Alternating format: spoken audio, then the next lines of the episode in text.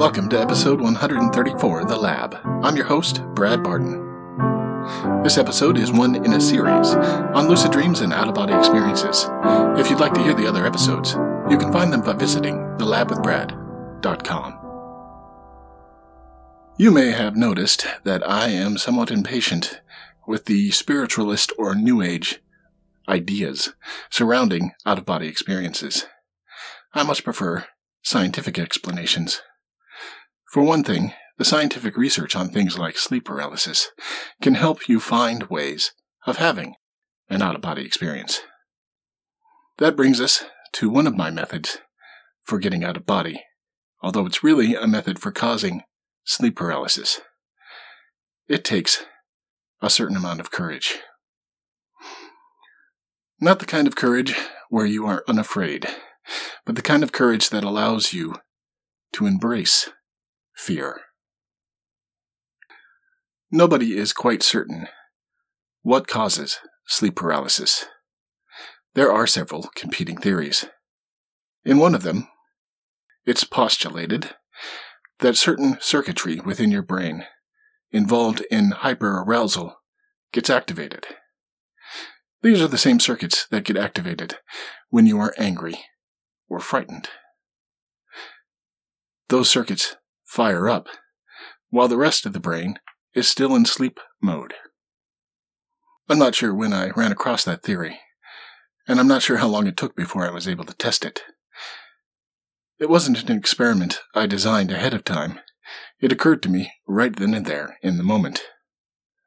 Years and years ago, when I was first having lucid dreams, without even knowing what the term was or meant, they had come because I was having nightmares. Something I noticed during those series of events was that the fear seemed to come first. A dream would be going along, and then everything would take on this sort of ominous tone. I would start to become afraid. It was only after the fear arrived that the dream came up with some thing, some reason that I should be frightened.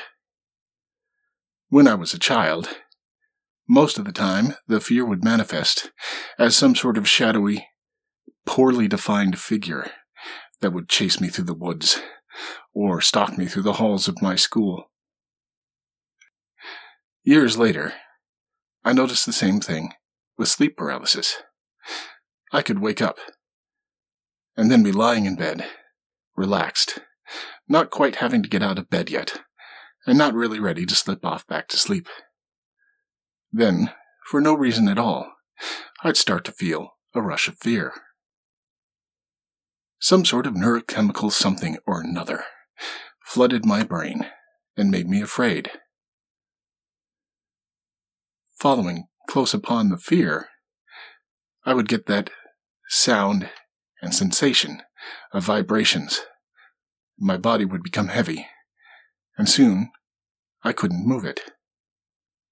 One day I was laying in bed, not quite awake, not quite asleep, and thinking about the theory that hyperarousal can cause sleep paralysis. I'd just seen a documentary where they showed some dogs that had been bred for narcolepsy. When they got extra excited, they would pass out. Idly thinking on the subject, I wondered what would happen if I deliberately became afraid. Well, how does one do that? You do have some control over your emotional state.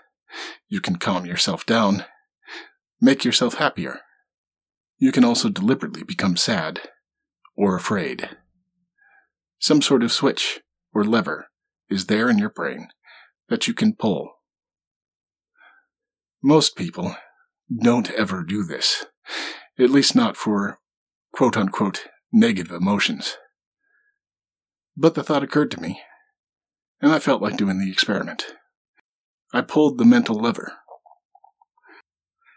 I was surprised at how effective it was, specifically at how quickly I became afraid and how strong the fear or sensation of fear was.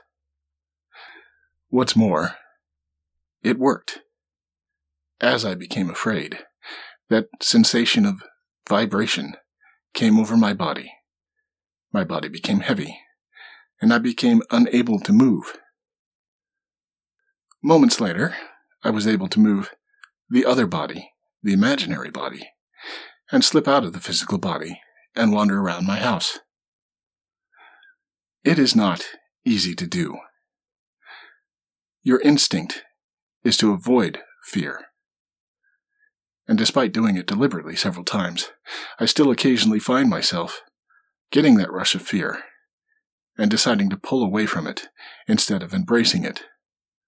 But when you can do it, it is very effective. Of all the reading I've done and experiences I've heard of, from individuals I've talked to, articles online, and various discussion groups, I've never heard of anyone else even attempting this. In fact, in the spiritualist or New Age movement, there's this notion that if the experience frightens you, you're not ready yet. That is not true. You don't need to wait until you're not afraid. You can even, if you have the courage, embrace and use the fear. I'll see you next time.